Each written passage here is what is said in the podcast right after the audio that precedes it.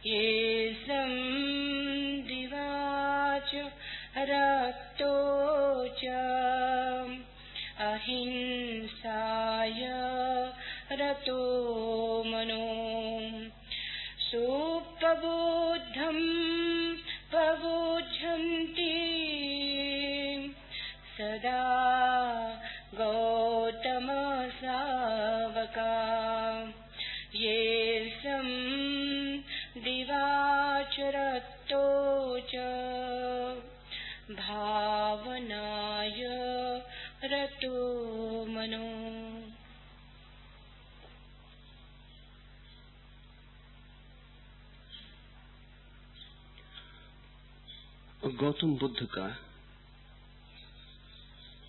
सारा उपदेश सारी देशना एक छोटे से शब्द में संग्रहित की जा सकती है।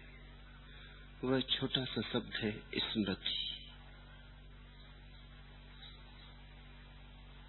पाली में उसी का नाम है सती। और बाद में मध्ययुगीन संतों ने उसी को पुकारा सुरति। स्मृति का अर्थ मेमोरी नहीं। स्मृति का अर्थ है बोध, होश। जागकर कुछ करना, जागे जागे होना। स्मृति पूर्वक करना। राह पर चलते हैं आप। तो ऐसे भी चल सकते हैं कि चलने का जरा भी होश न हो। ऐसे ही चलते चलना यांत्रिक है। शरीर को चलना आ गया है। दफ्तर जाते हैं, घर आते हैं, रास्ता शरीर को याद हो गया है। कब बाएँ मुड़ना, बाएँ मुड़ जाते हैं, कब दाएँ मुड़ना, दाएँ मुड़ जाते हैं। अपना घर आ गया तो दरवाज़ा खटका देते लेकिन इस सब के लिए कोई स्मृति रखने की ज़रूरत नहीं होती। यंत्रवत यह सब होता है। इसके लिए होशपूर्वक करने की कोई ज़रूरत नहीं मालूम होती। ऐसा हमारा पूरा जीवन निन्यानबे प्रतिशत बेहोशी से भरा हुआ है। यही बेहोशी हमारा बंधन है। इसी बेहोशी के कारण हमारा बहुत बड़ा चैतन्य का हिस्सा अंधेरे में डूबा है, जैसे पत्थर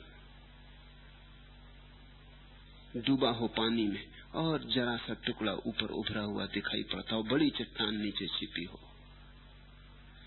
ऐसा हमारा बड़ा मन तो अंधेरे में छिपा है। छोटा सा टुकड़ा ऊपर उभरा है। जिसे हम अपना मन कहते हैं, वो बहुत छोटा सा हिस्सा है। और जिसे हम पहचानते भी नहीं, हमारा ही मन, वो बहुत बड़ा हिस्सा है। फ्रायड उसे ही अचेतन मन कहता है। बुद्ध कहते हैं, उस अचेतन मन को जब तक चेतन न कर लिया जाए, जब तक धीरे धीरे उस अचेतन मन का एक एक अंग प्रकाश से न भर जाए, तब तक तुम मुक्त न हो सकोगे। तुम्हारे भीतर जब चेतना का दिया पूरा जलेगा, तुम्हारे कोने कांतरों को सभी को आलोक से मंडित करता हुआ, तुम्हारे भीतर एक खंड भी न रह जाएगा, अंधेरे में दबा, तुम परम प्रकाशित हो उठोगे। इस दशा को ही बुद्ध ने समाधि कहा है। समाधि जड़ता का नाम नहीं, समाधि बेहोश हो जाने का नाम नहीं। जो समाधि बेहोशी में ले जाती हो, उसे बुद्ध ने जड़ समाधि कहा है, उसे मूढ़ता कहा है। तुम समाधि में गिर पड़ो, मूर्छित हो गए तो बुद्ध उसे समाधि नहीं कहते। इसलिए बुद्ध की बात आधुनिक मनोविज्ञान को बहुत रुचती है। आधुनिक मनोविज्ञान भी उस जड़ समाधि को हिस्टेरिया कहेगा। वो बेहोशी है। तुमने जो थोड़ा सा होश था, वह भी खो दिया। शांति मिलेगी उससे भी। क्योंकि उतनी देर के लिए बेहोश हो गए तो चिंता न रही। उतनी देर के लिए सब विलुप्त हो गया।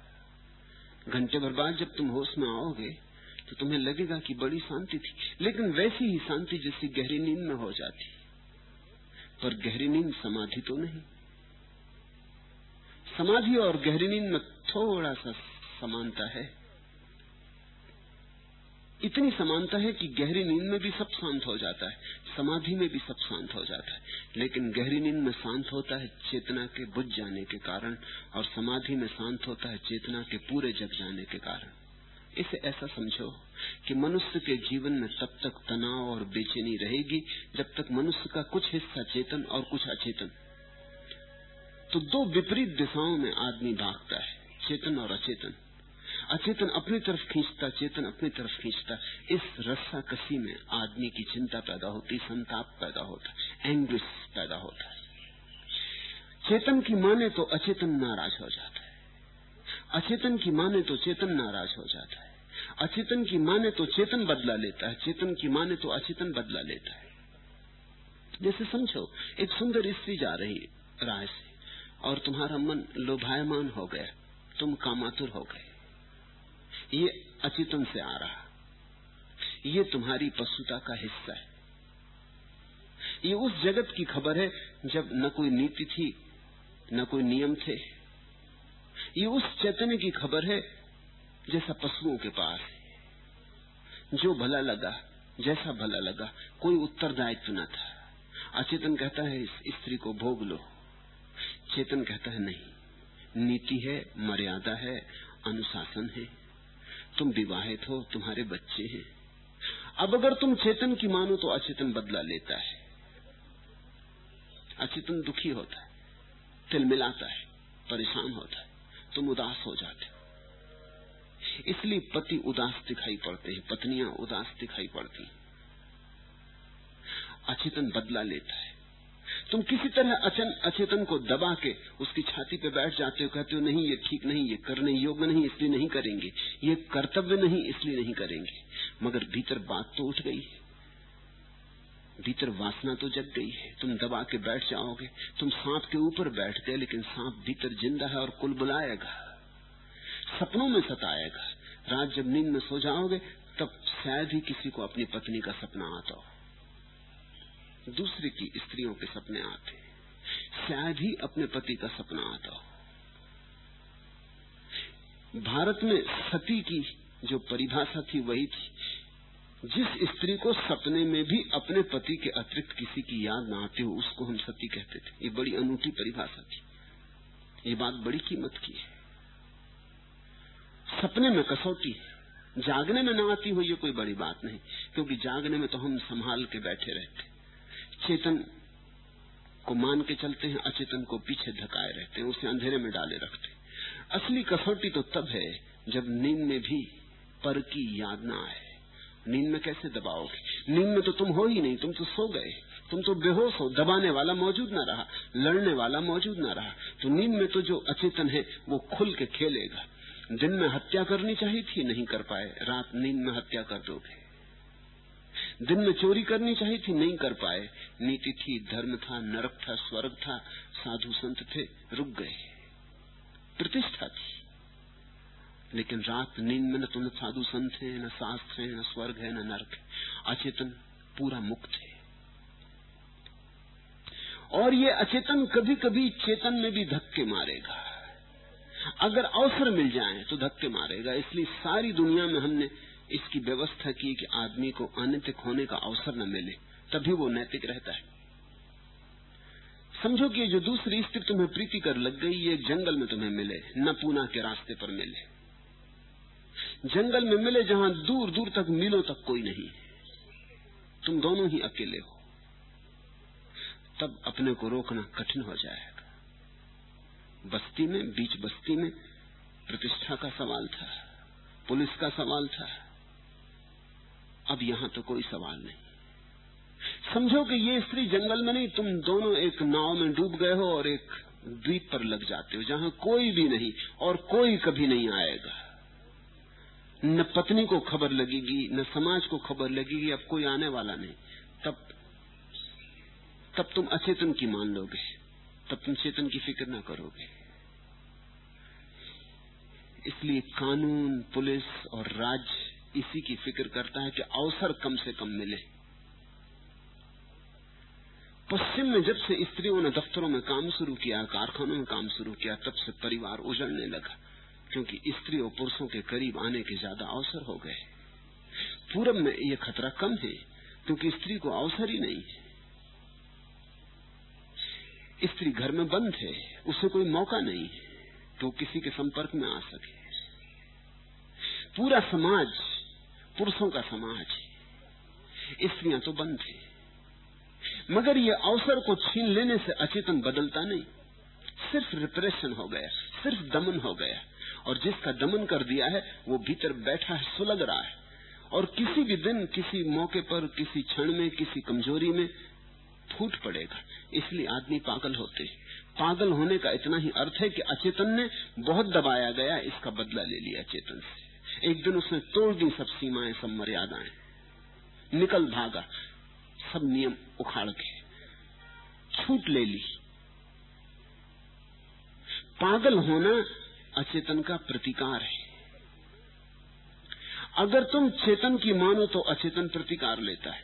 अगर तुम अचेतन की मानो तो मुसीबत में पड़ते हो। जेल जाना पड़े पिटाई हो प्रतिष्ठा खो जाए पत्नी नाराज़ हो जाए बच्चे बर्बाद हो जाएँ, चेतन की मानो तो बड़े कष्ट अचेतन की मानो तो उससे भी बड़े कष्ट इसलिए दंड है।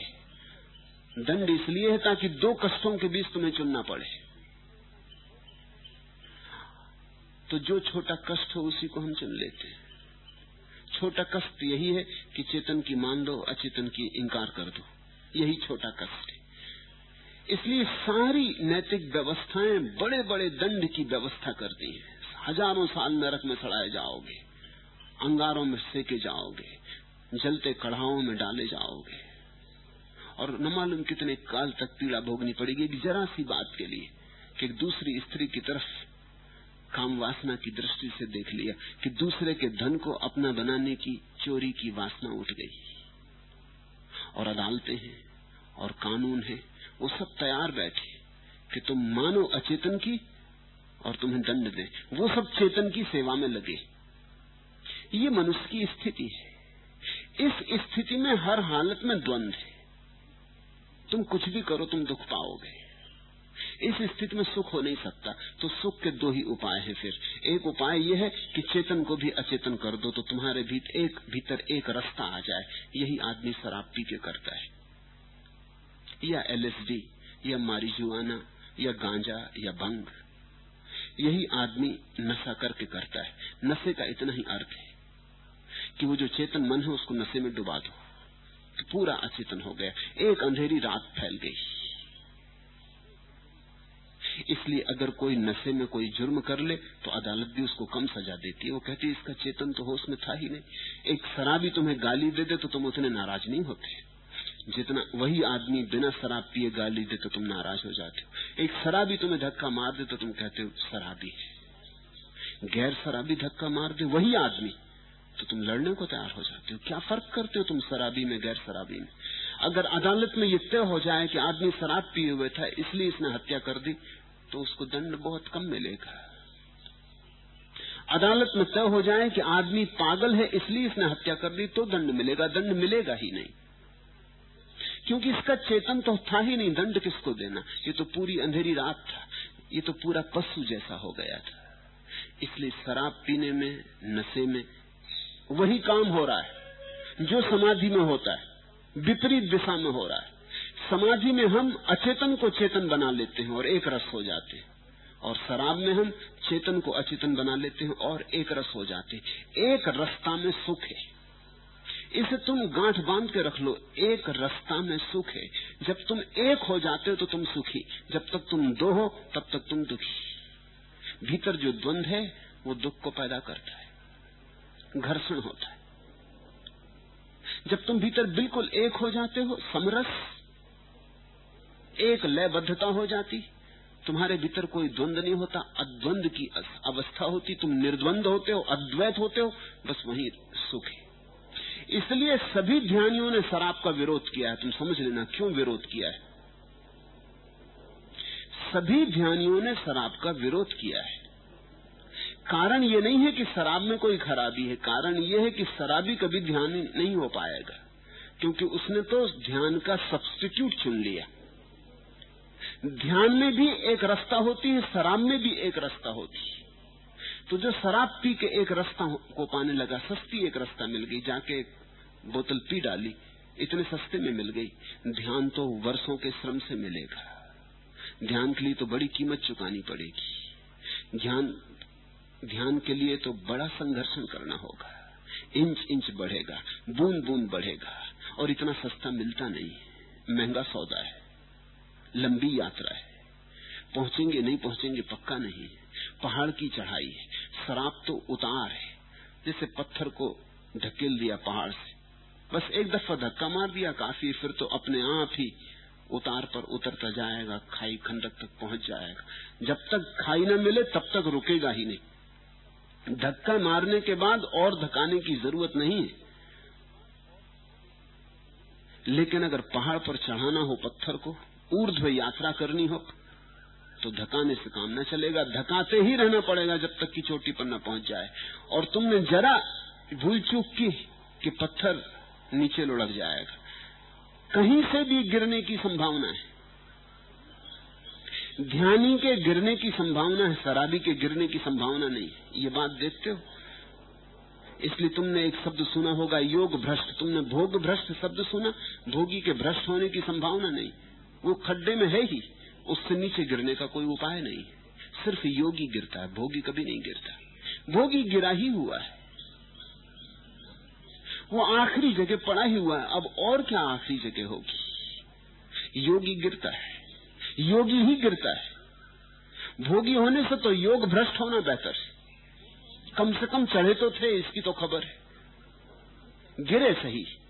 चले तो थे, उठे तो थे, चेष्टा तो की थी, एक प्रयास तो किया था, एक अभियान तो उठा था, एक यात्रा, एक चुनौती स्वीकार तो की थी, गिर गए, कोई बात नहीं।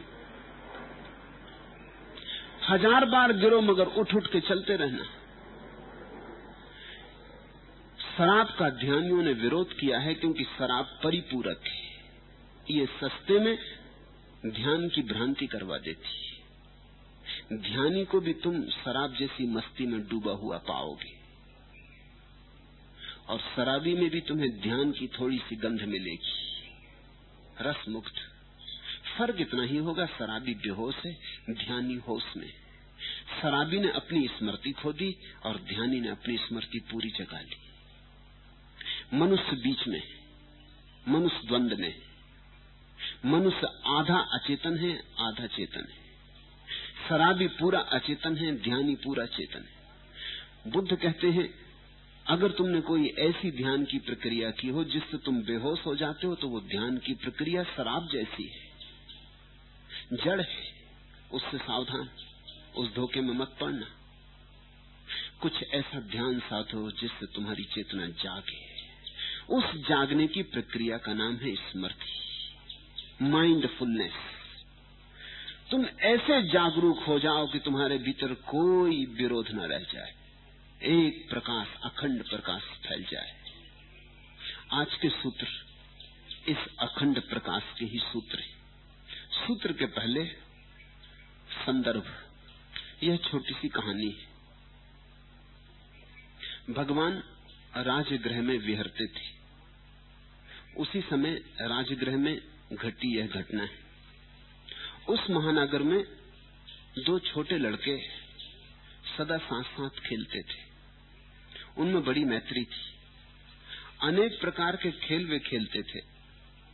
आश्चर्य की बात यह थी कि एक सदा जीतता था और दूसरा सदा हारता था।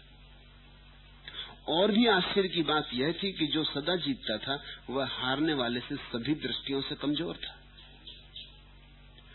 हारने वाले ने सब उपाय किए, पर कभी भी जीत ना सका। खेल चाहे कोई भी हो, उसकी हार सुनिश्चित ही थी। वह जीतने वाले के खेल के ढंगों का सद्भांति अध्ययन भी करता था। जानना ज़रूरी था कि दूसरे की जीत हर बार क्यों हो जाती, क्या राज एकांत में अभ्यास भी करता था। पर जीत न हुई, सो न हुई। एक बात ज़रूर उसने परिलक्षित की थी कि जीतने वाला अपूर्व रूप से शांत था और जीत के लिए कोई जीत के लिए कोई आतुरता भी उसमें नहीं थी। कोई आग्रह भी नहीं था कि जीती हूँ, जीतू ही। खेलता था, अनाग्रह से। फलाकांक्षा नहीं थी। और सदा ही केंद्रित मालूम होता था जैसे अपने में ठहरा है। और सदा ही गहरा मालूम होता था। छिछला नहीं था, ओछा नहीं था। उसके अंतस में जैसे कोई लौ निष्कंप जलती थी। उसके पास एक प्रसादपूर्ण आभा मंडल भी था। इसलिए उससे बार बार हार के भी हारने वाला उसका शत्रु नहीं हो गया था। मित्रता कायम थी। जीत भी जाता था, जीतने वाला तो कभी अहंकार से न भरता था। जैसे ये कोई खास बात ही न थी। खेल अपने में पूरा था, जीते के हारे इससे उसे प्रयोजन नहीं था, मगर जीतता सदा था। हारने वाले ने यह भी देखा था कि प्रत्येक खेल शुरू करने के पूर्व वह आँखें बंद करके एक क्षण को बिल्कुल निस्तब्ध हो जाता था। जैसे सारा संसार रुक गया हो उसके ओंठ ज़रूर कुछ बुदबुदाते थे। जैसे वह कोई प्रार्थना करता हो, या कि मंत्रोच्चार करता हो, या कि कोई स्मरण करता हो। अंततः हारने वाले ने अपने मित्र से उसका राज पूछा, क्या करते हो? उसने पूछा, हर खेल शुरू होने के पहले किस लोक में खो जाते हो? जीतने वाले ने कहा, भगवान का स्मरण करता हूँ। नमो बुद्धस का पाठ करता हूँ।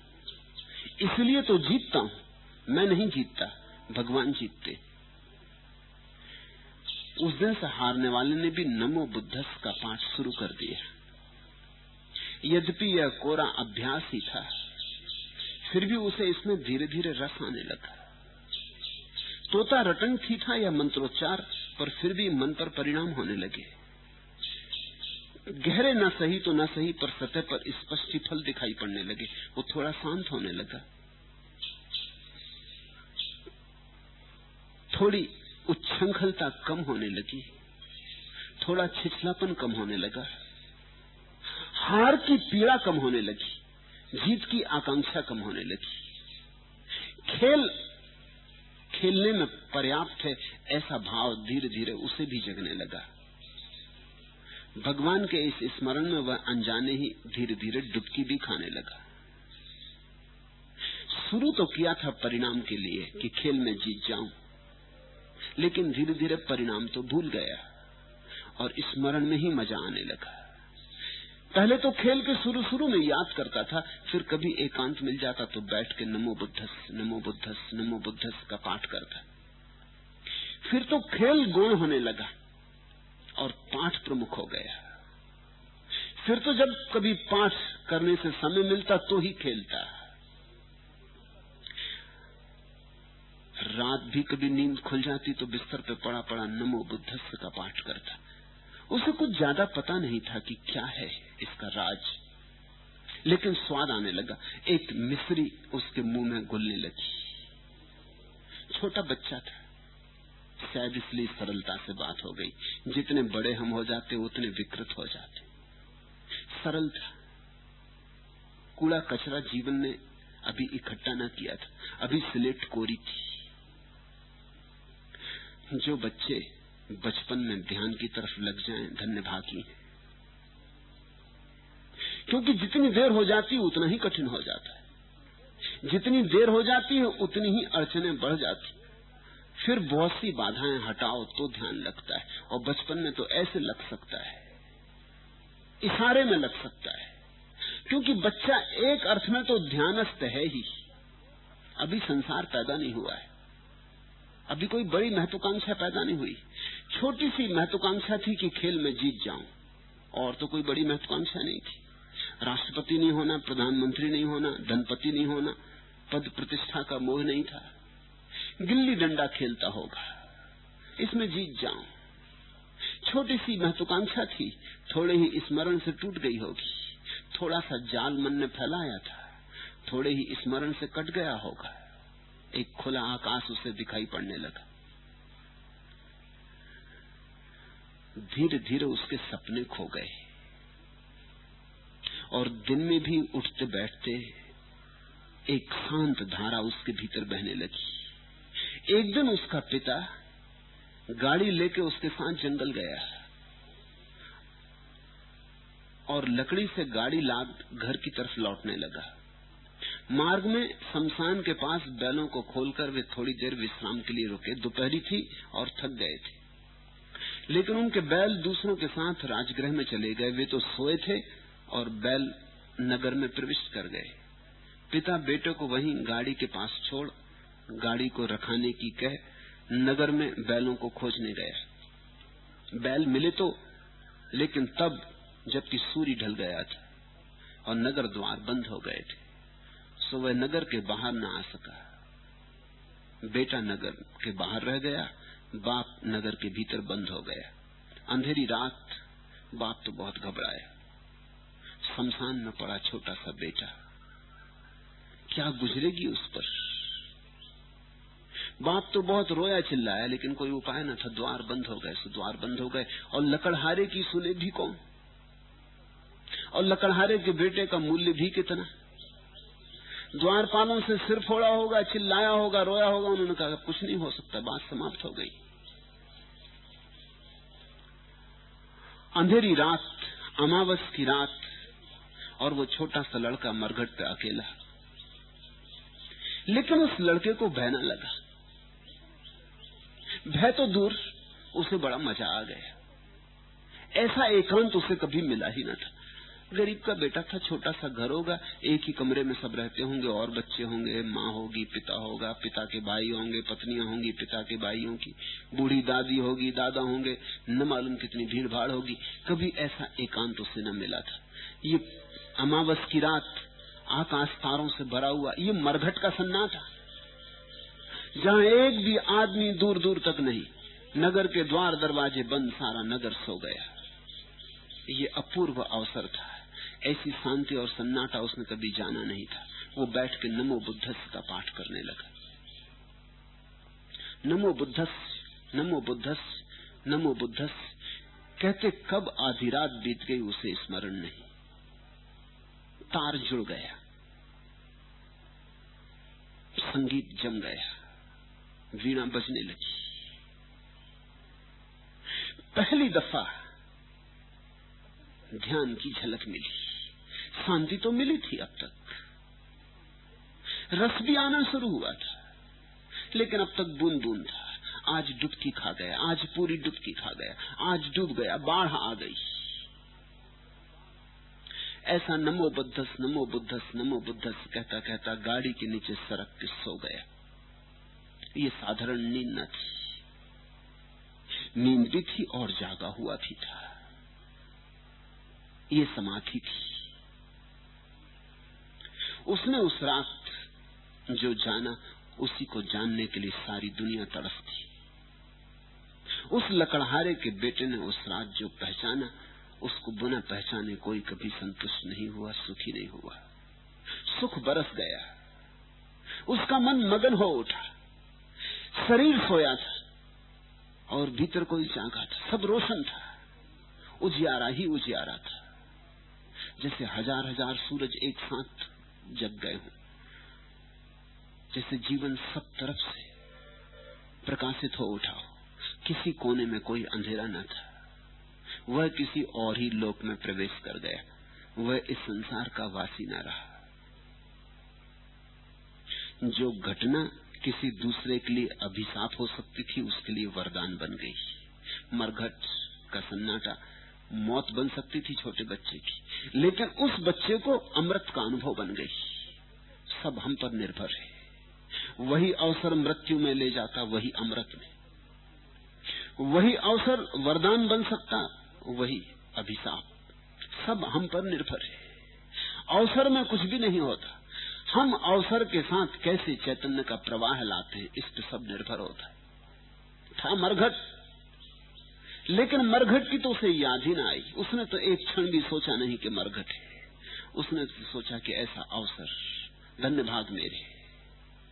पिता आए नहीं, बैल लौटे नहीं। सन्नाटा अपूर्व है, द्वार दरवाजे बंद हो गए। आज इस घड़ी को भगवान के साथ पूरा जी लू। वो नमो बुद्धस कहते कहते कहते कहते बुद्ध के साथ एक रूप हो गया होगा। जिसका हम स्मरण करते हैं, उसके साथ हम एक रूप हो जाते वह निद्रा अपूर्व थी। इस निद्रा के लिए योग में विशेष शब्द है, योग तंद्रा। आदमी सोया भी होता और नहीं भी सोया होता। इसलिए तो कृष्ण ने कहा है कि जब सब सो जाते, तब भी योगी जागता। उसका यही अर्थ है। या निशा सर्वभूतायाम तस्याम जागृति संयमी। जब सब सो गए होते, जो सबके लिए अंधेरी रात है, निद्रा है, सुसुप्ति है, योगी के लिए वह भी जागरण है। उस रात वह छोटा सा बच्चा योगस्थ हो गया, योगारूढ़ हो गया।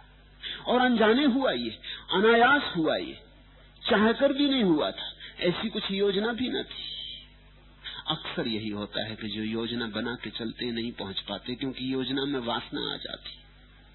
अक्सर अनायास होता है। यहाँ रोज ऐसा अनुभव मुझे होता है। जो लोग यहाँ ध्यान करने आते हैं, बड़ी योजना और आकांक्षा से उन्हें नहीं होता जो ऐसे ही आ गए होते हैं, संयोग बसात, सोचते हैं, कर लें, देख लें, शायद कुछ हो। उन्हें हो जाता है। और पहली दफ़ा तो जब किसी को होता है तो आसानी से हो जाता है। दूसरी दफे कठिन होता है, क्योंकि दूसरी दफे वासना आ जाती है। पहली दफ़ा तो अनुभव था नहीं तो वासना कैसे करते हैं? ध्यान शब्द सुना भी था तो भी ध्यान का कुछ अर्थ तो पकड़ में आता नहीं था, क्या है, कैसा है? जब पहली दफ़ा ध्यान उतर आता है, और किरण तुम्हें जगमगा जाती है, ऐसा रस मिलता है। कि फिर सारी वासना उसी तरफ़ दौड़ने लगती। है वह वासना जो बड़े मकान चाहती थी, बड़ी कार चाहती थी, सुंदर स्त्री चाहती थी, शक्तिशाली पति चाहती थी धन पद चाहती थी, सब तरफ़ से वासना इकट्ठी होकर ध्यान की तरफ़ दौड़ पड़ती। क्योंकि जो धन से नहीं मिला, वो ध्यान से मिलता है। जो पद से नहीं मिला, वो ध्यान से मिलता है। जो किसी संभोग से नहीं मिला, वो ध्यान से मिलता है। तो सब तरफ़ से वासना के झरने इकट्ठे एक धारा में हो जाते। और ध्यान की तरफ़ दौड़ने लगते, लेकिन ध्यान वासना से नहीं मिलता। ध्यान तो निर्वासना की स्थिति में घटता है। जब तुम चाहोगे, तब तुम चूकोगे। तो तुम्हें यह हैरानी होगी, इस छोटे से बच्चे ने चाहा तो नहीं था, ये घटना कैसे घट गई? ये बात सार्थक है। घटना ऐसे ही घटती है। अनायास ही घटती इस जगत में जो भी श्रेष्ठ है, वो मांगने से नहीं मिलता। मांगने से तो हम भिखारी हो जाते। बिना मांगे मिलता है। बिन मांगे मोती मिले, मांगे मिले न चून उसने मांगा भी नहीं था। उसे तो एक अवसर मिल गया कि अंधेरी रात, ये आकाश में झिलमिलाते तारे, ये सन्नाटा, ये चुप्पी, ये नीरव, ध्वनि, ये मरघट, वो तो बैठ गया। किसी खास वजह से नहीं। कुछ लक्ष्य न था सामने। उसने शास्त्र भी न पढ़े थे शास्त्र सुने भी न थे। संतों की वाणी भी नहीं सुनी थी। लोभ का कोई कारण भी नहीं था। वो किसी मोक्ष, किसी भगवान के दर्शन करने को उत्सुक भी नहीं था। कोई निर्वाण भी नहीं पाना चाहता था। मगर ये मौका था सन्नाटे का, और धीरे धीरे उसे नमो बुद्धस के अतिरिक्त कुछ बचा भी नहीं था उसके पास। करता भी क्या? बाप आया नहीं, बैल लौटे नहीं, घर जाने का उपाय नहीं, नगर के द्वार दरवाजे बंद हो गए, करता भी क्या? वो तो बहुत दिन से जब भी मौका मिलता था, एकांत मिलता था, नमो बुद्धस करता था, नमो बुद्धस करने लगा, डोलने लगा। जैसे सांप डोलने लगता है बीन सुन के। ऐसा मंत्रोच्चार अगर कोई बिना किसी वासना के करे तो तुम्हारे भीतर की चेतना डोलने लगती। एक अपूर्व नृत्य का समायोजन हो जाता। चाहे शरीर ना भी हिले, भीतर नृत्य खड़ा हो जाता। डोलते डोलते लेट गया। गाड़ी के नीचे सो गया। सोया भी था और जागा भी था। इस जगत का जो सबसे महत्वपूर्ण अनुभव है वो यही है, सोए भी और जागे भी। अभी तो हालत उल्टी है, जागे हो और सोए हो। अभी लगते हो कि जागे हो और बड़ी गहरी नींद है। आँख खुली है और भीतर नींद समाई है। इससे उल्टी भी घटना घटती है। अभी तो तुम शीर्षासन कर रहे हो, सिर के बल खड़े हो। जागे हो और सोए हो। जिस दिन पैर के बल खड़े होगे, वही तो बुद्धत्व का अर्थ है। पैर पर खड़े हो जाना। आदमी उल्टा खड़ा है। जो सीधा खड़ा हो गया, वही बुद्ध है। वो सोता भी है तो जागता है।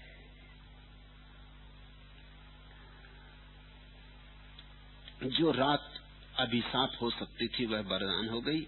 और जो मंत्र मात्र संयोग से मिला था, वह उस रात्रि स्वाभाविक हो गया। संयोग की ही बात थी कि दूसरा लड़का जीतता था और ये लड़का भी जीतना चाहता था। कौन नहीं जीतना चाहता? बूढ़े तक जीत के भाव से मुक्त नहीं होते तो बच्चों से तो आशा नहीं की जा सकती। बूढ़ों को तो क्षमा नहीं किया जा सकता, क्योंकि ज़िंदगी बीत गई, अभी तक इतना भी नहीं सीखे कि जीतने में कुछ सार नहीं। हारने में कोई हारता नहीं, जीतने में कोई जीतता नहीं। यहाँ हार और जीत सब बराबर है क्योंकि मौत सबको एक सा मिटा जाती हारे हुए मिट्टी में गिर जाते जीते हुए मिट्टी में गिर जाते ये तो छोटा बच्चा था, इसको तो हम क्षमा कर सकते ये जीतना चाहता था। इसने सब उपाय कर लिए थे। इसने सब तरह से निरीक्षण किया था कि जीतने वाले की कला क्या है। क्यों जीत जीत जाता है, मैं क्यों हार हार जाता हूँ? शक्तिशाली था जीतने वाले से। इसलिए बात बड़ी आश्चर्य की थी। इसकी शक्ति का स्रोत कहाँ है? क्योंकि शरीर से मैं बलवान हूँ। जीतना मुझे चाहिए गणित के हिसाब से। लेकिन ज़िंदगी बड़ी अजीब है। यहाँ गणित के हिसाब से कोई बात घटती कहाँ? यहाँ गणित को मानकर ज़िंदगी चलती कहाँ है? यहाँ कभी कभी कमज़ोर जीत जाते हैं और शक्तिशाली हार जाते देखते पहाड़ से जल की धारा गिरती, चट्टान पर गिरती है। जब चट्टान पर पहली दफ़ा जल की धारा गिरती होगी तो चट्टान सोचती होगी, अरे पागल, मुझको तोड़ने की कोशिश कर रही और जल इतना कोमल है, इतना स्त्रीण है, और चट्टान इतनी परुष और इतनी कठोर, मगर एक दिन चट्टान टूट जाती रेत होके बह जाएगी चट्टान। जो समुद्रों के तटों पर रेत है, जो नदियों के तटों पर रेत है, वो कभी पहाड़ों में बड़ी बड़ी चट्टाने थी। सब रेत चट्टान से बनी है। और चट्टाने टूटती हैं जल की सूक्ष्म धार से, कोमल धार से। कोमल धार अंततः जीत जाती है। मगर धार में कुछ बात होगी, जीतने का कुछ राज होगा। इस जगत में सब कुछ गणित के हिसाब से नहीं चलता। इस जगत का कुछ सूक्ष्म गणित भी है। तो सब ऊपर के उपाय कर लिए होंगे उस लड़के ने। कैसे खेलता है, उसका एकांत में अभ्यास भी किया था, मगर फिर भी हार हार गया। न जीता, सो न जीता। पूछना नहीं चाहता था उससे, क्योंकि उससे क्या पूछना उसके जीतने का राज? चुपचाप निरीक्षण करता था। जब कोई उपाय न बचा होगा तो उसने पूछा। एक ही बात अनबूझी रह गई थी कि हर खेल शुरू करने के पहले वह लड़का आँख बंद करके खड़ा हो जाता। उसके ओंठ कुछ बुदबुदाते। तब एक अपूर्व शांति उसके चेहरे पर मालूम होती। एक रोशनी झलकती है। अब सिर्फ़ यही एक राज रह गया था और सब तो कर लिया था। उससे कुछ काम नहीं हुआ था। अंततः उसने पूछा कि, भाई, मुझे बता दो। क्या करते हो? कैसा स्मरण? क्या मंत्र? संयोग की बात थी कि वो लड़का नमो बुद्धस्त का पाठ करता था। वही उसका बल था। सुना है ना तुमने? वचन निर्बल के बलराम। निर्बल भी बली हो जाता है अगर राम का साथ हो। और बलवान भी कमज़ोर हो जाता है अगर राम का साथ ना हो। यहाँ सारा बल राम का बल है। यहाँ जो अपने बल पर टिका है हारेगा। जिसने प्रभु के बल पे छोड़ा वो जीतेगा। जब तक तुम अपने बल पर टिके हो रोगे परेशान होगे टूटोगे, तब तक तुम चट्टान हो। तब तक तुम रेत हो होके दुख पाओगे खंड खंड हो जाओगे। जिस दिन तुमने राम के बल का सहारा पकड़ लिया, जिस दिन तुमने कहा, मैं नहीं हूँ, तू ही है। यही तो अर्थ होता है स्मरण का, प्रभु स्मरण का, नाम स्मरण का। उस लड़के ने कहा कि मैं थोड़ी जीतता हूँ, भगवान जीतते मैं उनका स्मरण करता हूँ, उन्हीं पे छोड़ देता हूँ। मैं तो उपकरण हो जाता जैसा कृष्ण ने अर्जुन को गीता में कहा कि तू निमित्त मात्र हो जा। तू प्रभु को करने दे जो वो करना चाहते तू बीच में बाधा मत बन। जैसा कबीर ने कहा कि मैं तो बाँस की तोंगरी हूँ। गीत मेरे नहीं। गीत तो परमात्मा के जब उसकी मर्ज़ी होता गाता मैं तो बाँस की पोंगरी हूँ। सिर्फ़ मार्ग हूँ उसके आने का। गीतों पर मेरी छाप नहीं गीतों पर मेरा कब्जा नहीं गीत उसके मैं सिर्फ़ द्वार हूँ उसका, उपकरण मात्र। ऐसा ही उस लड़के ने कहा कि मैं थोड़ी जीतता हूँ, इसमें कुछ राज नहीं है, मैं प्रभु का स्मरण करता हूँ। फिर खेल में लग जाता हूँ, फिर वह जाने। मगर इस बात में बड़ा बल है क्योंकि जैसे ही तुम्हारा अहंकार विगलित हुआ, तुम बलशाली हुए, तुम विराट हुए। अहंकार विगलित होते ही तुम जल की धार हो गए। अहंकार के रहते रहते तुम चट्टान हो। और अहंकार के विगलित होने का एक ही उपाय है कि किसी भांति तुम अपना हाथ भगवान के हाथ में दे दो। किस बहाने देते हो, इससे कुछ फ़र्क नहीं पड़ता। तुम्हारा हाथ भगवान के हाथ में हो। तुम निमित्त मात्र हो जाओ। ये संयोग की ही बात थी कि उस लड़के ने कहा, मैं भगवान का स्मरण करता हूँ, बुद्ध का स्मरण करता हूँ, नमो बुद्ध है जीतने के लिए आतुर इस युवक ने इसकी नकल पट्टी शुरू की। ख्याल रखना कभी कभी गलत कारणों से भी लोग ठीक जगह पहुँच जाते हैं। कभी कभी संयोग भी सत्य तक पहुँचा देता है। कभी कभी तुम जो शुरू करते हो, वो कोई बहुत गहरा नहीं होता है। लेकिन शुरू करने से ही यात्रा का पहला कदम पड़ जाता है। मेरे पास लोग आते वो कहते हैं, संन्यास हम लेना चाहते हैं। लेकिन कपड़े रंगने से क्या होगा? मैं कहता हूँ, तुम फ़िक्र छोड़ो, कपड़े तो रंगो, कुछ तो रंगो। वो कहते हैं, कबीर तो कहते हैं, मन न रंगाए जोगी, रंगाए कपड़ा। मैं कहता हूँ, ठीक कहते हैं, मन भी रंग जाएगा। तुम कपड़े रंगाने की हिम्मत तो करो। जो कपड़े रंगाने तक से डर रहा है, उसका मन कैसे रंगेगा? कबीर ठीक कहते, मगर ख्याल रखना, कबीर ने जोगियों से कहा था। कबीर ने उनसे कहा था, जिन्होंने कपड़े रंग लिए थे वो मन अभी तक नहीं रंगा था। उन्होंने कहा था, मन न रंगाए जोगी। जोगियों से कहा था कि तुमने मन तो रंगाया नहीं, रंगा लिए कपड़ा, इससे क्या होगा? अब मन रंगाओ। तुमने अभी कपड़ा भी नहीं रंगाया। तुम अभी जोगी नहीं हो, कबीर का वचन तुम्हारे लिए नहीं है। जिन्होंने कपड़ा रंगा लिया, उनसे मैं भी कहता हूँ, मन न रंगाए जोगी, रंगाए कपड़ा। मगर तुमसे न कहूँगा। तुमसे तो कहूँगा, पहले जोगी तो बनो, कम से कम कपड़ा तो रंगाओ। एक बार कपड़ा रंग जाए, इतनी हिम्मत तो करो। और तुम कहते हो कि बाहर के कपड़े से क्या होगा? बाहर और भीतर में जोड़ है। संयोग और सत्य भी जुड़े हैं। जो बाहर है, एकदम बाहर थोड़ी है, वो भी भीतर का ही फैलाव है। तुम भोजन तो करते ना तो बाहर से ही भोजन लेते हो, वो भीतर पहुँच जाता है। तुम ये तो नहीं कहते बाहर का भोजन क्या करना, बाहर का जल क्या पीना, भीतर प्यास है, बाहर के जल से क्या होगा? ऐसा तो नहीं कहते, या कहते हो? भीतर की प्यास बाहर के जल से बुझ जाती और भीतर की भूख बाहर के भोजन से बुझ जाती। और भीतर के प्रेम के लिए बाहर प्रेमी खोजते हो। और कभी नहीं कहते कि प्रेम की प्यास तो भीतर, बाहर के प्रेमी से क्या होगा? बाहर और भीतर में बहुत फ़र्क नहीं है। वृक्ष पर जो फल अभी लटका है, बहुत दूर और बाहर है। जब तुम उसे चबा लोगे और पचा लोगे, भीतर हो जाएगा। तुम्हारा खून बन जाएगा, मांस मज्जा बन जाएगा। आज तुम्हारे भीतर जो मांस मज्जा है, कल तुम मर जाओगे। तुम्हारी कब्र बन जाएगी, तुम्हारी मांस मज्जा मिट्टी में मिल जाएगी, और मिट्टी से फिर वृक्ष उगेगा, और वृक्ष में फिर फल लगेंगे। तुम्हारा मांस मज्जा फिर फल बन जाएगा। बाहर और भीतर अलग अलग नहीं है, संयुक्त है, जुड़े इसलिए ऐसे मन को धोखा देने के उपाय मत किया करें कि बाहर से क्या होगा।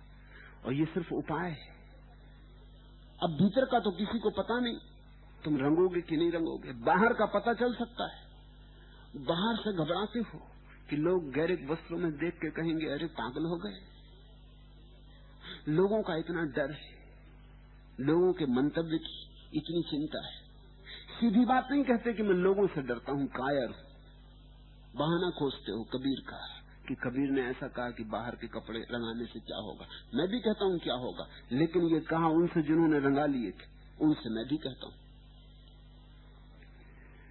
बाहर की घटना थी। बिल्कुल संयोग वसात शुरू हुई थी। कोई लड़के के भीतर ध्यान की तलाश न थी, न भगवान की कोई खोज थी। खेल खेल में सीख लिया था। खेल खेल में दांव लग गया। नमो बुद्धाय नमो बुद्धाय रटने लगा। रटन थी, तोता रटन थी। किसी बड़े मूल्य की बात नहीं थी। लेकिन रटते रटते एक बात लगी कि रटते रटते ही सतह पर कुछ शांति आ जाती। वो जो उद्विग्नता थी, वो कम होने लगी। विचार थोड़े क्षीण हुए। वो जो जीत की आकांक्षा थी, वो भी छीन होने लगी। अब खेलता था, लेकिन खेल में दूसरे ढंग का मज़ा आने लगा। अब खेलने के लिए खेलने लगा। पहले जीतने के लिए खेलता था। जो जीतने के लिए खेलता, उसकी हार निश्चित है। क्योंकि वो तना हुआ होता। है वो परेशान होता। है उसका मन खेल में तो होता ही नहीं, उसकी आँख गड़ी होती आगे, भविष्य में, फल में। जल्दी से जीत जाऊँ। जो खेलने में ही डूबा होता, उसको फल की कोई फ़िक्र ही नहीं होती। वो खेलने में पूरा संलग्न होता। उसके पूरे संलग्न होने से जीत आती। और जीत की आकांक्षा से पूरे संलग्न नहीं हो पाते तो हार हो जाती। तुम देखते ना, आमतौर से सब लोग कितनी अच्छी तरह बातचीत करते हैं, गपशप करते हैं। फिर किसी को मंच पर खड़ा कर दो। और बस उनकी बोलती बंद हो गई। हाथ पर कपने लगे। क्या हो जाता है? मंच पर पहुंचकर कौन सी अड़चन हो जाती? भले चंगे थे, सदा बोलते थे। असल में इनको चुप ही करना मुश्किल था। बोल बोल के लोगों को उबा देते थे। आज अचानक बोलती बंद क्यों हो गई? आज पहली दफ़ा लोगों को सामने बैठे देख के इनको एक ख्याल पकड़ गया कि आज कुछ ऐसा बोलना है कि लोग प्रभावित हो जाए। बस, अड़चन हो गई। आज बोलने में पूरी प्रक्रिया न रही लक्ष्य में ध्यान हो गया। लोग प्रभावित हो जाएँगे, इतनी आँखें जो देख रही। ये सब मान लें कि हाँ कोई है बोलने वाला, कोई है वक्ता। बस इसी से अड़चन हो गई। मंच पर खड़े होकर अभिनेता कपने लगता। हाथ पैर डोलने लगते, पसीना पसीना होने लगता। क्यों? पहली दफ़ा कृत्य में नहीं रहा। कृत्य के पार आकांक्षा दौड़ने लगी। बड़ा अभिनेता वही है, जिसकी इसकी चिंता ही नहीं होती कि लोगों पर क्या परिणाम होंगे। और बड़ा वक्ता वही है, जिसे ख्याल भी नहीं आता कि लोग इसके संबंध में क्या सोचेंगे। बड़ा खिलाड़ी वही है जो खेल में पूरा डूब जाता है, समग्र भावेन उसी से जीत आती। धीरे धीरे इसको भी फ़िक्र छूटने लगी। यह लड़का भी रस लेने लगा, खेलने में एक और ही मज़ा आने लगा, एक और तरह की तृप्ति मिलने लगी। अंतर्निहित हो गई तृप्ति खेल के भीतर, क्रीड़ा में ही रस हो गया। खेल काम कामना रहा। खेल, पहली दफ़ा खेल हुआ। इसलिए इस देश में हम कहते हैं, भगवान सृष्टि बनाई, ऐसा नहीं कहते, सृष्टि का खेल खेला, लीला की। क्या फ़र्क है खेल और सृष्टि में? पश्चिम में क्रिश्चियनिटी है ईसाइत है, जुदाइज्म इस्लाम है। वे सब कहते हैं भगवान ने दुनिया बनाई, कृत्य की तरह। छह दिन में बनाई, फिर थक गया। खेल से कोई कभी नहीं थकता, ख्याल रखना। इसलिए हिंदुओं के पास छुट्टी का कोई उपाय नहीं भगवान के लिए। छह दिन में थक गया, सातवें दिन विश्राम किया। इसलिए तो रविवार को छुट्टी मनाते ईसाई। भगवान ने तक छुट्टी ली तो आदमी का क्या? भगवान थक गया, छह दिन बना बना के उस दिन विश्राम किया उसने। देर से उठा होगा सुबह, अखबार भी देर से पढ़ा होगा, चाय भी बिस्तर पे बुलाई होगी, पत्नी को डांटा डपटा भी होगा। बिस्तर पे लेटे लेटे रेडियो सुना होगा, या टीवी देखा होगा, जो कुछ भी किया। दोपहर तक सोया रहा होगा। थक गया। कृत्य काम थका देता है। इस देश में हमारी धारणा है ये जगत भगवान की लीला है, थके ही नहीं, अभी तक छुट्टी नहीं ली। छुट्टी की धारणा ही भारत के पुराणों में नहीं कि भगवान छुट्टी ले। छुट्टी का मतलब तो थक जाए। खेल से कभी कोई थकता है। सच तो यह जब तुम काम से थक जाते हो तो खेल में थकान मिटाते हो। दिन भर दफ्तर से लौटे, फिर घर आके ताश खेलने लगे या बैडमिंटन खेलने लगे छह दिन थक गए, फिर सातवें दिन गोल्फ खेलने चले गए। थकान को मिटाते हो खेल से तो खेल से तो कोई कभी थकता नहीं। खेल से तो पुनरुज्जीवित होता है। हमारी धारणा यही है कि जीवन कृत्य नहीं होना चाहिए, जीवन खेल होना चाहिए। खेल का यही फ़र्क है, कृत्य का लक्ष्य होता है, खेल का लक्ष्य नहीं होता। खेल में कोई फलाकांक्षा नहीं होती। काम में फलाकांक्षा होती। तुम दफ्तर में बैठे काम करते हो, थक जाते हो। उतना ही काम तुम रविवार के दिन घर में बैठ के करते रहते हो, नहीं थकते। अपना काम तो खेल। खोल ली कार, सफ़ाई करने लगे तो नहीं थकते। दिन भर लगे रहते। दफ्तर में फ़ाइल यहाँ से वहाँ रखने में थक जाते जहाँ काम आया, वहाँ थकान है। क्योंकि काम आया, लक्ष्य आया। उस लड़के को पहली दफ़ा खेल खेल हुआ अब मज़ा और ही आने लगा, अब जीत की कोई चिंता न रही। संयोग से ये घटना घटी थी। नमो बुद्ध से कहना, ऐसे ही खेल खेल में शुरू किया था। लेकिन उस रात संयोग स्वाभाविक हो गया। उस रात मंत्र प्राणों में उतर गया। उस दिन मंत्र ऊपर ऊपर न रहा। उस दिन मंत्र को उच्चार न करना पड़ा। उस दिन भीतर से उच्चार उठने लगा। इसी को तो हमने प्रणव कहा है। जब मंत्र अपने आप उठने लगे, वो सन्नाटा, वो रात जरा सोचो उस रात की। तुम होते, तुम्हारे भीतर भी कुछ होता, भय पकड़ता। और भय उठने लगता तुम्हारी नाभि से।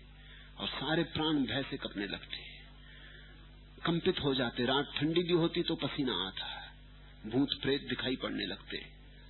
मरघट, कोई साधारण जगह नहीं, अंधेरी रात, छोटा सा बच्चा।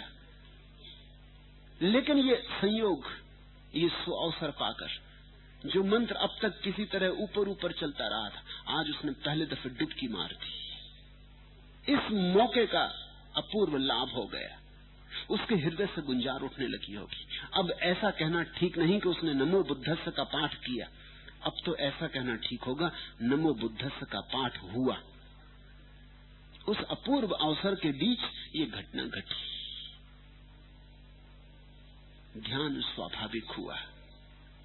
रात्रि वहाँ शमशान में कुछ भूत आए। शमशान, वे बड़े प्रसन्न हुए। वे उस लड़के को खा जाना चाहते थे। वे अनायास मिले इस शिकार से, अत्यंत खुश हो गए और उसके आसपास नाचने लगे। और वह लड़का तो उस दशा में था। या निशा सर्वभूतायाम तस्याम जागृति सही। वो तो सोया था और जागा भी था। भूतों को नाचते देख के वो उठ के बैठ गया। भूत नाच रहे थे वो भी अपने भीतर के नाच में मग्न हो गया। वो उसने फिर नमो बुद्ध नमो बुद्ध से कहना शुरू कर दिया। लड़के की जैसे ही आँखें खुली, भूतों को नाचते देखा, वो भी अपने अंतर के नृत्य में संलग्न हो गया। आज उसे भूत डरा ना पाए।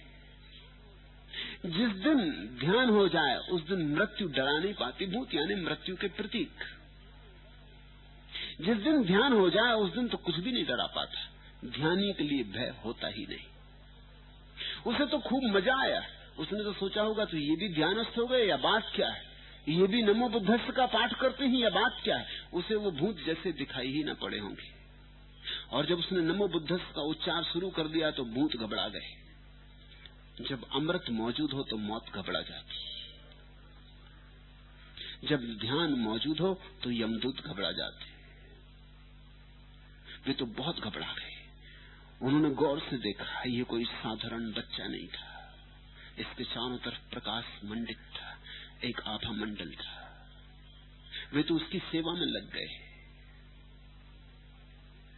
वे तो भागे गए राजमहल, सम्राट की सोने की थाली और सम्राट का भोजन लेके आए। उस छोटे से बच्चे को भोजन कराया, उसकी खूब पूजा की। फिर उसके पैर दाबे रात भर उसकी रक्षा की पहरा दिया। ये तो प्रतीक है। जिसको ध्यान लग गया, मौत भी उसका पहरा देती।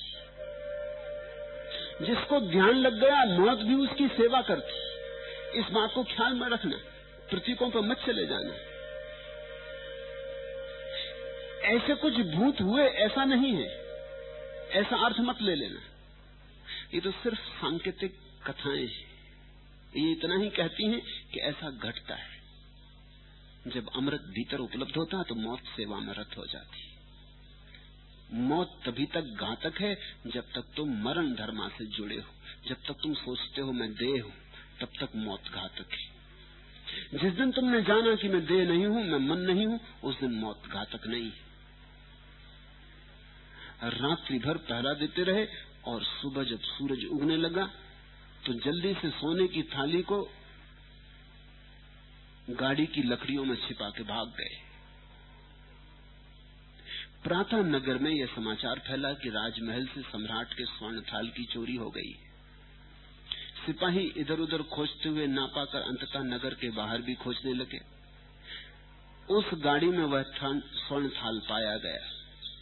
उस लड़के को यही चोर है, ऐसा मान सम्राट के समक्ष प्रस्तुत किया गया। और वह लड़का तो रास्ते भर नमो बुद्धस जपता रहा। उसकी मस्ती देखते ही बनती थी। शहर में भीड़ उसके पीछे चलने लगी। वैसा रूप किसी ने देखा नहीं था। वो उसी गाँव का लड़का था। लेकिन अब किसी और दुनिया का हिस्सा हो गया था। उसका बाप भी भीड़ में चलने लगा। वो बाप भी बड़ा चकित हुआ। इस लड़के को क्या हो गया है? ये अपना नहीं मालूम होता। ये तो कहीं बहुत दूर मालूम होता है, ये कुछ और मालूम होता है। इसको हमने पहले कभी इस तरह देखा नहीं। सिपाही हथकड़ियाँ डाले थे, लेकिन अब कैसी हथकड़ियाँ?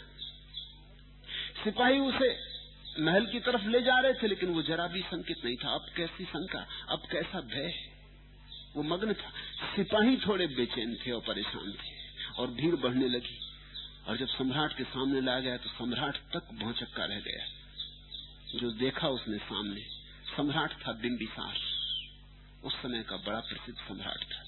बुद्ध के पास जाता भी था। बुद्ध से ध्यान की बातें भी सुनी थी। जो बुद्ध में देखा था, जो बुद्ध के कुछ खास हिस्सों में देखा था, उसकी ही झलक और बड़ी ताजी झलक, जैसे झरना अभी फूटा हो, फूल अभी खिला हो, इस लड़के में थी। वह उस लड़के को पूछा कि हुआ क्या है? ये थाल तूने चुराया? उस लड़के ने सारी कथा कह दी कि हुआ ऐसा। मैं नमो बुद्धस कहते कहते सो गया। सोया भी, जागा भी। मानो न मानो, ऐसा हुआ। मुझसे भी कोई पहले कहता तो मैं भी न मानता कि सोना और जागना एक साथ हो सकता, मगर ऐसा हुआ। कुछ बातें ऐसी हैं जो हों, तभी मानी जा सकती है।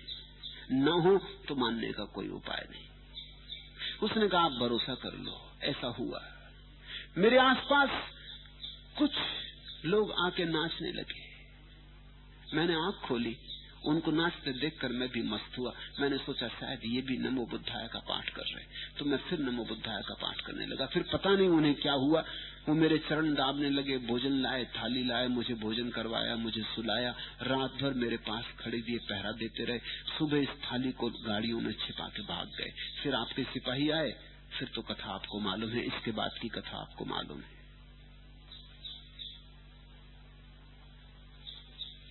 सम्राट उसे लेकर भगवान बुद्ध के पास गया।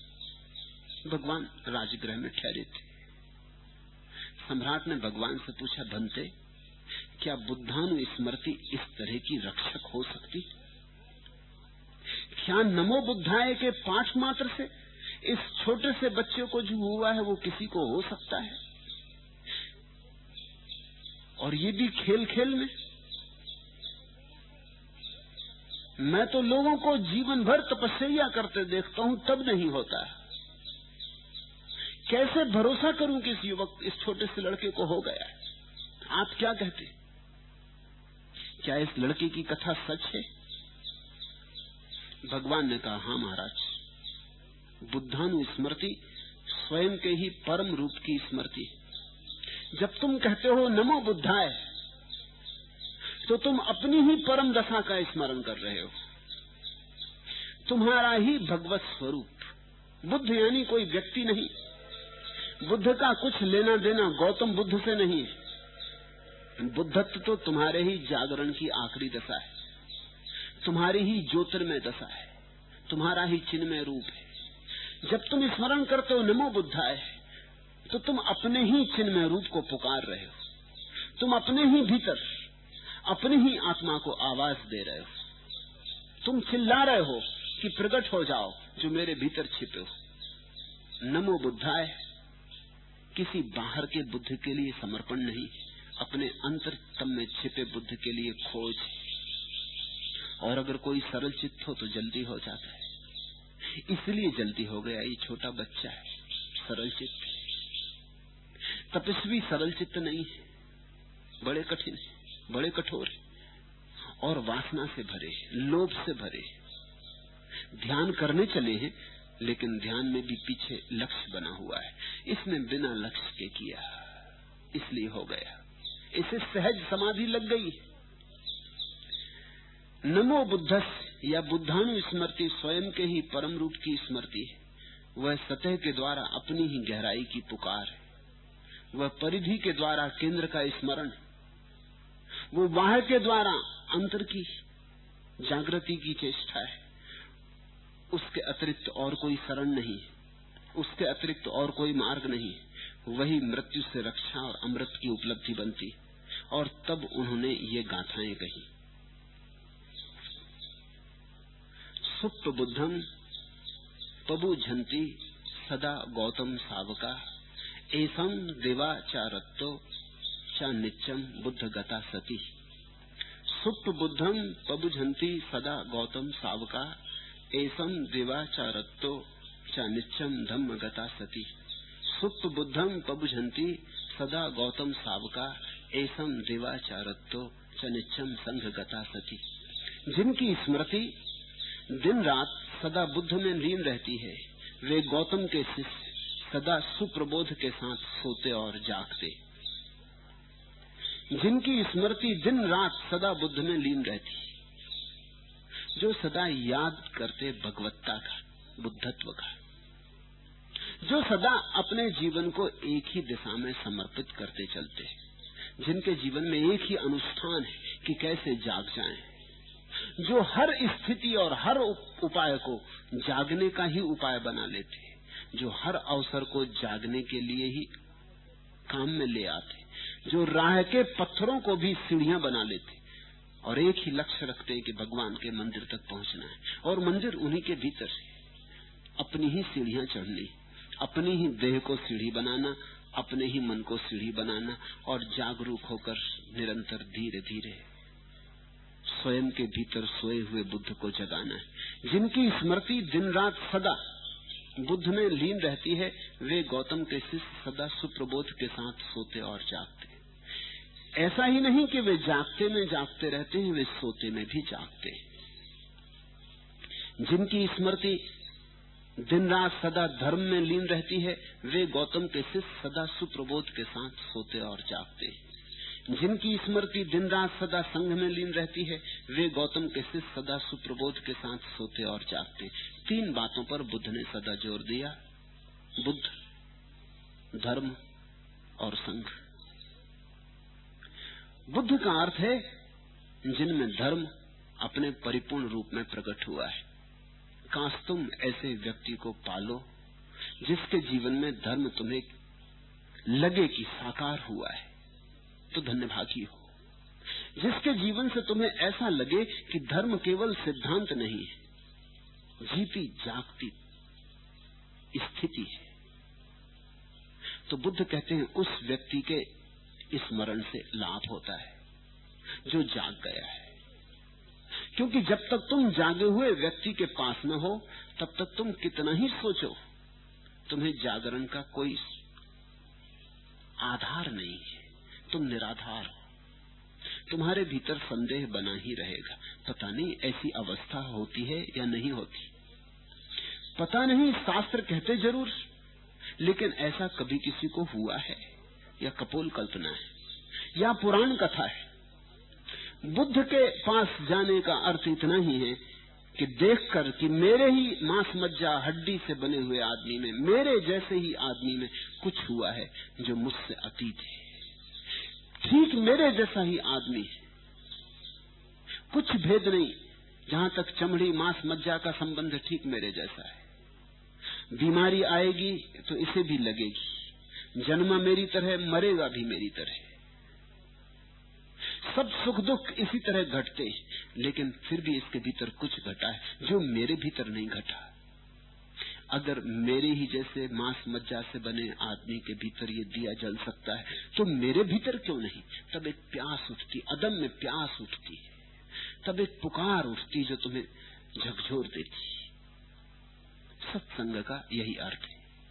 तो बुद्ध का स्मरण। जागृत बुद्ध मिल जाए तो सदगुरु मिल गया।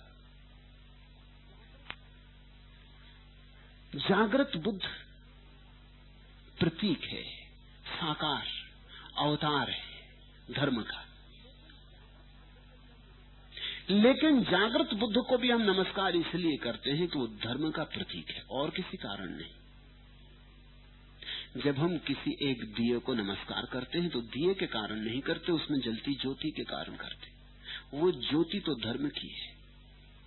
हालाँकि दिए के बिना ज्योति नहीं होती। होती भी हो तो हमें दिखाई नहीं पड़ती। इसलिए हम दिए के धन्यवादी हैं कि उसने ज्योति को प्रकट करने में सहायता दी। लेकिन अंततः तो नमस्कार ज्योति के लिए है, दिए के लिए नहीं। तो दूसरा नमस्कार धर्म के लिए धर्म का अर्थ है जीवन का आत्यंतिक नियम जिससे सारा जीवन चलता है, जिसके आधार से चाँद तारे बंधे जिसके आधार से ऋतुएँ घूमती हैं, जिसके आधार से जीवन चलता, उठता, बैठता, जिसके आधार से हम सोचते, विचारते, ध्यान करते, समाधि तक पहुँचते। जो सारा विस्तार है जिसका, उस आधारभूत नियम का नाम है धर्म। वह सनातन है। एस धम्मो सनातनो, सदा से चला आया, सदा चलता रहेगा। जो स्थान हिंदू विचार में परमात्मा का है, वही स्थान बुद्ध विचार में धर्म का है। जो सबको धारण किए हुए वह धर्म। उसके प्रति निरंतर स्मृति बनी रहे तो सोते जागते भी व्यक्ति प्रकाश से भरा रहता है। और तीसरी बात संघ में स्मृति लीन रहे। पहला बुद्ध, जिनमें पूरा धर्म प्रकट हुआ है। बीच में धर्म, जो अप्रगट है हमें अभी। जिसका हमें अनुमान होता है, बुद्ध को देखकर। लेकिन जिसको हमने सीधा सीधा साक्षात नहीं किया है, जो हमारे भीतर अभी नहीं घटा है, जिसकी हमारी निजी प्रतीति नहीं है। और फिर संघ संघ है उन लोगों का समूह जो उस धर्म की खोज में लगे। तीन बातें। जो उस धर्म की खोज में मुमुक्षा कर रहे हैं वो संघ, उनकी भी स्मृति रखना, क्योंकि अकेले शायद तुम न पहुँच पाओ। तुम अगर उनके साथ जुड़ जाओ जो पहुँचने की यात्रा पर चले हैं तो पहुँचना आसान हो जाए। गुरजीएफ कहता था, अगर एक कारागृह में तुम बंद हो, अकेले निकलना चाहो तो मुश्किल होगा। जेल बड़ा है। दीवारें बड़ी ऊँची है, पहरेदार मज़बूत है, जेलर है, सारी व्यवस्था है। अकेले तुम निकलना चाहो तो मुश्किल होगा, लेकिन अगर तुम जेल में बंद 200 कैदियों के साथ एकजुट हो जाओ 200 कैदी इकट्ठे निकलना चाहें तो बात बदल जाएगी। तब द्वार पर खड़ा एक संतरी शायद कुछ भी न कर पाए, शायद जेलर भी कुछ न कर पाए। लेकिन अभी भी हो सकता है जेलर फौज बुला ले, मिलिट्री बुला ले, अड़चन खड़ी हो जाए। अगर तुम जो भीतर 200 कैदी बंद हैं, तुम इकट्ठे हो गए और तुमने बाहर किसी से संबंध बना लिया, जो जेल के बाहर है तो और आसानी हो जाएगी। क्योंकि वो आदमी ठीक से पता लगा सकता है कौन सी दीवाल कमज़ोर है, किस दीवाल पर कम पहरा रहता है, किस दीवाल से मिलिट्री बहुत दूर है। कौन से समय पर पहरा बदलता है? कब रात पहरेदार सो जाते ये तुम तो पता न लगा सकोगे क्योंकि दीवाल के बाहर जो हो रहा है वो दीवाल का बाहर जो है वही जान सकता है। तो अगर तुम्हारा दीवाल के बाहर से किसी से संबंध हो जाए फिर अगर दीवाल के बाहर जिससे तुम्हारा संबंध हो वो ऐसा हो जो खुद भी कभी इस कारागृह में कैदी रह, सका हो रह चुका हो तो और भी लाभ है क्योंकि उसे भीतर का भी पता है।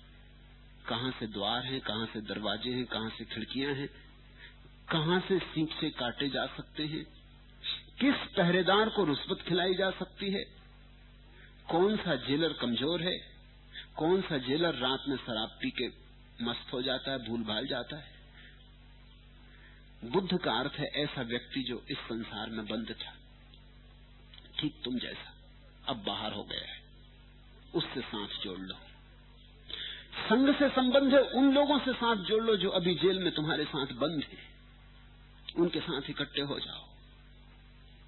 मुझसे लोग पूछते हैं कि आप सन्यास देकर गैरिक लोगों की जमात क्यों पैदा कर रहे हैं? ये संघ है। अकेले अकेले आदमी कमज़ोर है। संघ साथ मज़बूत हो जाता है। जो एक ना कर सके, दस कर सकेंगे, जो दस ना कर सके, सौ कर सकेंगे, जो सौ ना कर सके, हज़ार कर सकेंगे। जैसे जैसे तुम संगठित होते चले जाते हो, तुम्हारी अपनी कमजोरियाँ तुम्हारे संगी साथियों के बल के साथ संयुक्त हो जाती। तुम ज़्यादा बलवान हो जाते हो।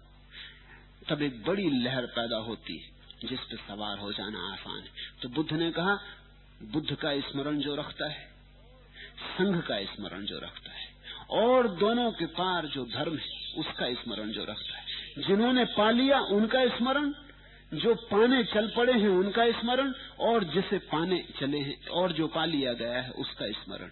ये तीन महत्वपूर्ण स्मृतियाँ हैं। इनको बुद्ध ने त्रिरत्न कहा है, त्रिशरण कहा है। ये बुद्ध धर्म के तीन रत्न हैं। बुद्धम शरणम गच्छामी, संघम शरणम गच्छामी धम्मम शरणम गच्छामी। सुप्त बुद्धम पबुझंती सदा गौतम सावका। एसम दिवाचारत्तो चा निच्चम काय गता सती। सुप्त बुद्धम पबुझंती सदा गौतम सावका। एसम देवाचारत्तो चा अहिंसाय रतो मना। सुप्त बुद्धम पबुझंती सदा गौतम सावका। एसम देवाचारत्तो चा भावनाय रतो मना। पहली तीन बातें अपने से बाहर के लिए, बुद्ध के लिए, संघ के लिए, धर्म के लिए। दूसरी तीन बातें अपने भीतर के लिए। जिनकी स्मृति दिन रात सदा अपनी काया की स्मृति में लीन रहती है। बॉडी अवेयरनेस उठते हैं, बैठते हैं, चलते हैं, लेकिन ध्यान रखते हैं, मेरी देह से क्या हो रहा है। जिनकी स्मृति दिन रात सदा काया के प्रति जागरूक रहती है, वे गौतम के शिष्य सदा सुप्रबोध के साथ सोते और जागते बुद्ध का इस पर बड़ा ज़ोर था। काया हमारी पहली परत है। परत के परत परत के भीतर परते काया पहली परत है। दूसरी परत विचार की है। तीसरी परत भाव की है। तीन परतें शरीर, मन, हृदय। इन तीनों के पार हमारे असली सम्राट का निवास है। इन तीन दीवानों के पार भगवत्ता विराजमान है। इन तीन परकोटों को पार करना है। तो परकोटों को पार करने के लिए स्मृति चाहिए। पहले काय स्मृति? उठो तो जानना कि उठे, बैठो तो जानना कि बैठे। भोजन करो तो जानना कि भोजन कर रहे हो, स्नान करो तो जानना कि स्नान कर रहे हो।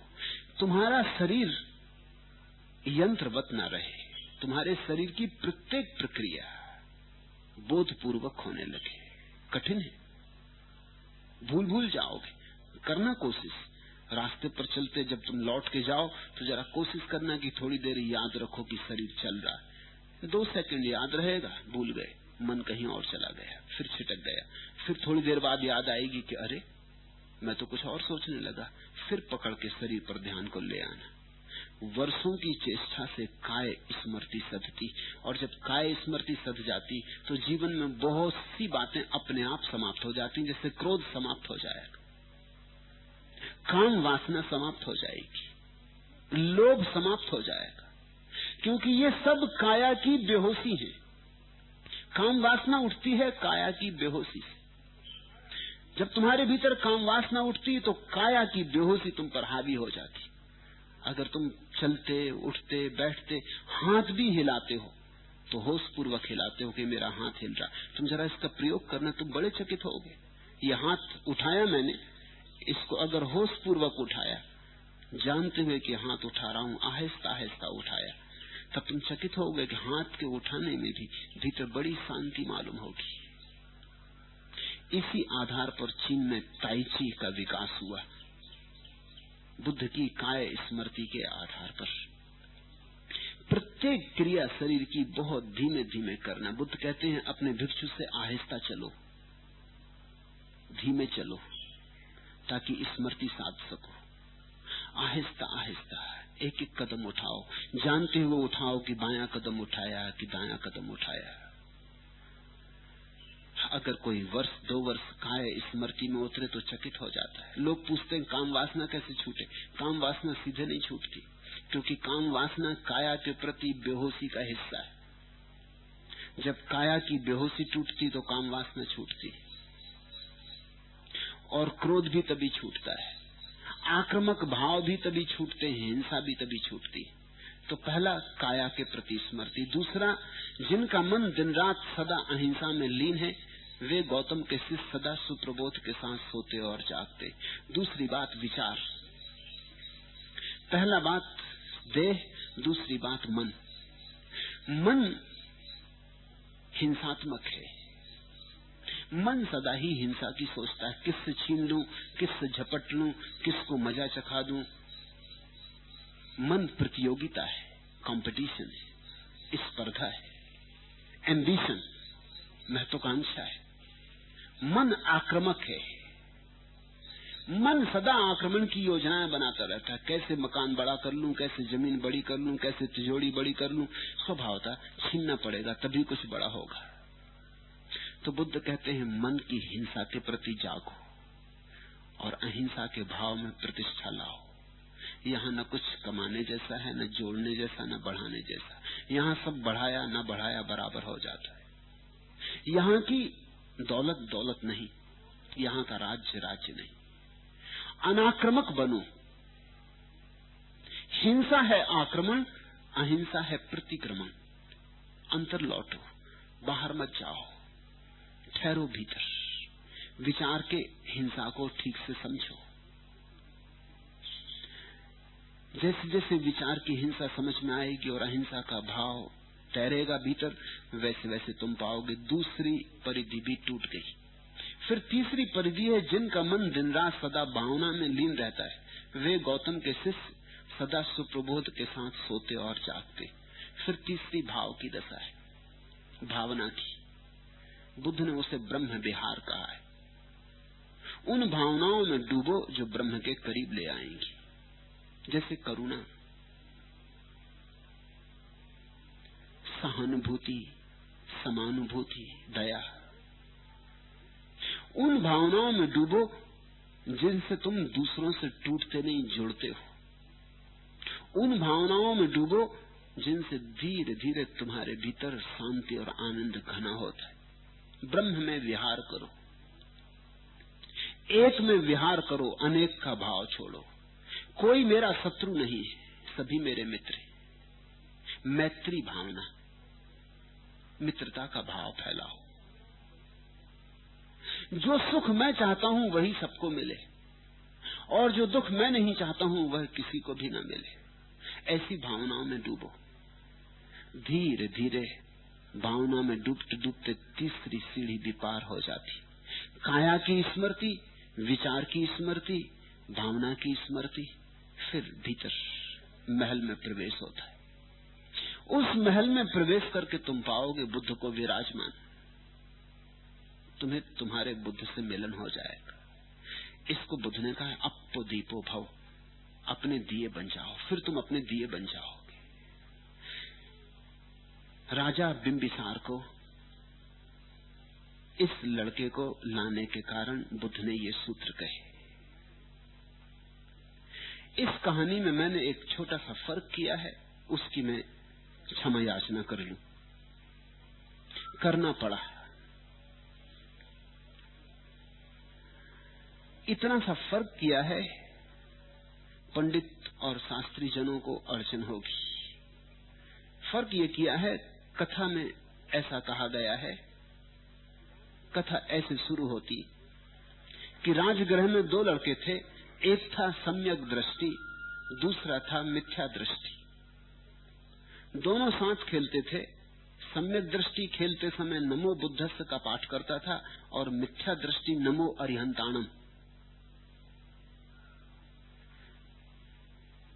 इशारा साफ़ है। जिसने भी कथा रची होगी, लिखी होगी शास्त्र में, वो ये कह रहा है कि जो बुद्ध का स्मरण करता है, वो तो पहुँच जाता है। जो महावीर का स्मरण करता है, वो नहीं पहुँचता जिसने कहानी लिखी होगी, उसकी दृष्टि बड़ी क्षुद्र और सांप्रदायिक रही होगी। तो जो नमो बुद्धस्थ का पाठ करता, वो तो जीतता था। उसको कहा सम्यक दृष्टि। और जो नमो अरिहंतानम जिनों का स्मरण करता था, अरिहंतों का स्मरण करता था, महावीर का, नेमी का, पार्श्व का स्मरण करता था, उसको कहा मिथ्या दृष्टि। वो हारता था। इतना मैंने फ़र्क किया है, इतना मैंने अलग कर दिया है, क्योंकि मुझे लगा कि उतनी बात बुद्ध के साथ मेल नहीं खाएगी। क्योंकि बुद्ध का और अरिहंत का एक ही अर्थ होता है। बुद्ध का अर्थ होता है जो जाग गया, अरिहंत का अर्थ होता है जिसने अपने शत्रुओं पर विजय पा ली। मूर्छा शत्रु है। मूर्छा ही तो शत्रु है। काम, क्रोध, लोभ, मद, मत्सर शत्रु है। शत्रुओं पर विजय कैसे पाई जाती? जाग कर पाई जाती। बुद्ध का भी एक नाम अरिहंत है। कृष्ण का भी एक नाम अरिहंत है। और मैं तो क्राइस्ट को भी अरिहंत कहता हूँ और मोहम्मद को भी अरिहंत कहता हूँ। अरिहंत का मतलब ही इतना है, जिसके अब कोई शत्रु ना रहे, जिसके भीतर सब शत्रु विदा हो गए, जिसके भीतर सब शत्रु विगलित होकर मित्र बन गए, जिसका क्रोध करुणा बन गया और जिसकी काम वासना ब्रह्मचरी बन गई, जिसने अपने शत्रुओं को अपना मित्र बना लिया, जिसने जहर को रूपांतरित कर लिया, जो उस कीमिया से गुजर गया जहाँ जहर अमृत हो जाता तो इतना फ़र्क मैंने किया है, इतना कहानी में मैंने तोड़ दिया, अलग कर दिया, क्योंकि उतनी बात मुझे सांप्रदायिक मालूम पड़ी और बुद्ध का सांप्रदायिक होने से कोई संबंध नहीं हो सकता। कहानी बुद्ध ने नहीं लिखी कहानी किसी अनुयायी ने लिखी होगी। अनुयायियों की क्षुद्र बुद्धि ने बड़े उपद्रव किए। ऐसी कहानियाँ जैन ग्रंथों में भी हैं, जिनमें बुद्ध को गाली दी गई है। ऐसी कहानियाँ बुद्ध ग्रंथों में हैं जिनमें जैनों को गाली दी गई है। ये ओछी बातें हैं। धर्म बड़ा विराट है। और जब भी मुझे ऐसा लगता है कि किसी शास्त्र में किसी सूत्र को बदलने की ज़रूरत है तो मैं जरा भी हिचकिचाता नहीं। मेरी शास्त्र के प्रति कोई निष्ठा ही नहीं। मैं शास्त्री नहीं हूँ। मैं पूरी स्वतंत्रता मानता हूँ अपनी। क्योंकि मेरी निष्ठा बुद्ध के प्रति है, शास्त्र के प्रति नहीं है। इस कहानी को पढ़ते वक्त मुझे लगा कि अगर बुद्ध भी इस कहानी को पढ़ेंगे तो इतना हिस्सा छोड़ देंगे, उतना मैंने छोड़ दिया है। अगर मैं जिम्मेवार हूँ किसी के प्रति तो बुद्ध के प्रति, और किसी के प्रति नहीं। अगर महावीर के वचनों में मुझे कुछ वचन ऐसे लगते हैं जो कि महावीर के वचन नहीं हो सकते, नहीं होने चाहिए, मैंने उनको छोड़ देता हूँ। कभी मुझे ऐसा लगता है कि ये अर्थ नहीं किया जाना चाहिए तो अर्थ बदल देता हूँ। इसलिए मुझसे पंडित नाराज़ भी है। वो कहते हैं कि मैं शास्त्रों में हेर फेर करता हूँ। शास्त्र में मेरी कोई निष्ठा नहीं है। शास्त्र मेरे लिए खिलवाड़ है। मेरी निष्ठा शास्त्र से बहुत पार है। मेरी निष्ठा तो अनुभव में है। मेरी निष्ठा मेरे भीतर है। जो मेरी निष्ठा पर कस जाता है, मुझे लगता है कि ये बात मैं भी कह सकता हूँ तो ही मैं बुद्ध से कहलवाऊँगा। मैं भी कह सकता हूँ तो मैं महावीर से कहलवाऊँगा। इसलिए जैन मुझसे प्रसन्न नहीं है, क्योंकि वो कहते हैं, महावीर से मैंने ऐसी बातें कहलवा दी जो महावीर ने नहीं कही। उनको पता नहीं कि महावीर और मुझमें ढाई हज़ार साल का फ़र्क हो गया। आज महावीर लौटते तो जो मैं कह रहा हूँ वही कहते। ढाई हज़ार साल बाद इतना फ़र्क न पड़ता, महावीर जड़ बुद्धि नहीं थे। कोई ग्रामोफोन के रिकॉर्ड नहीं थे कि वही का वही दोहराते रहते। मुझसे बौद्ध नाराज़ मैं नागपुर में ठहरा था। तो एक बड़े बौद्ध भिक्षु में बड़े पंडित थे आनंद कौशल्यायन। वो मुझे मिलने आए। उन्होंने कहा कि आप कुछ ऐसी बातें कहते हैं जो शास्त्र में नहीं है। किस शास्त्र में? आपने कुछ ऐसी बातें जोड़ दी जो कहीं भी नहीं लिखी। मेरी ज़िंदगी शास्त्र पढ़ते हो गई। तो मैंने उनसे कहा, न लिखी हूँ तो लिख लेनी चाहिए, क्योंकि शास्त्र किसी ने लिखे। तुम इतना और जोड़ लो। मैं बुद्ध का नया संस्करण हूँ। संस्करणों में थोड़ा फ़र्क हो जाता है। वो तो बहुत नाराज़ हो गए। कहने लगे, शास्त्र में कैसे कुछ जोड़ा जा सकता मैंने कहा, मैं जोड़ूँगा, मैं घटाऊँगा।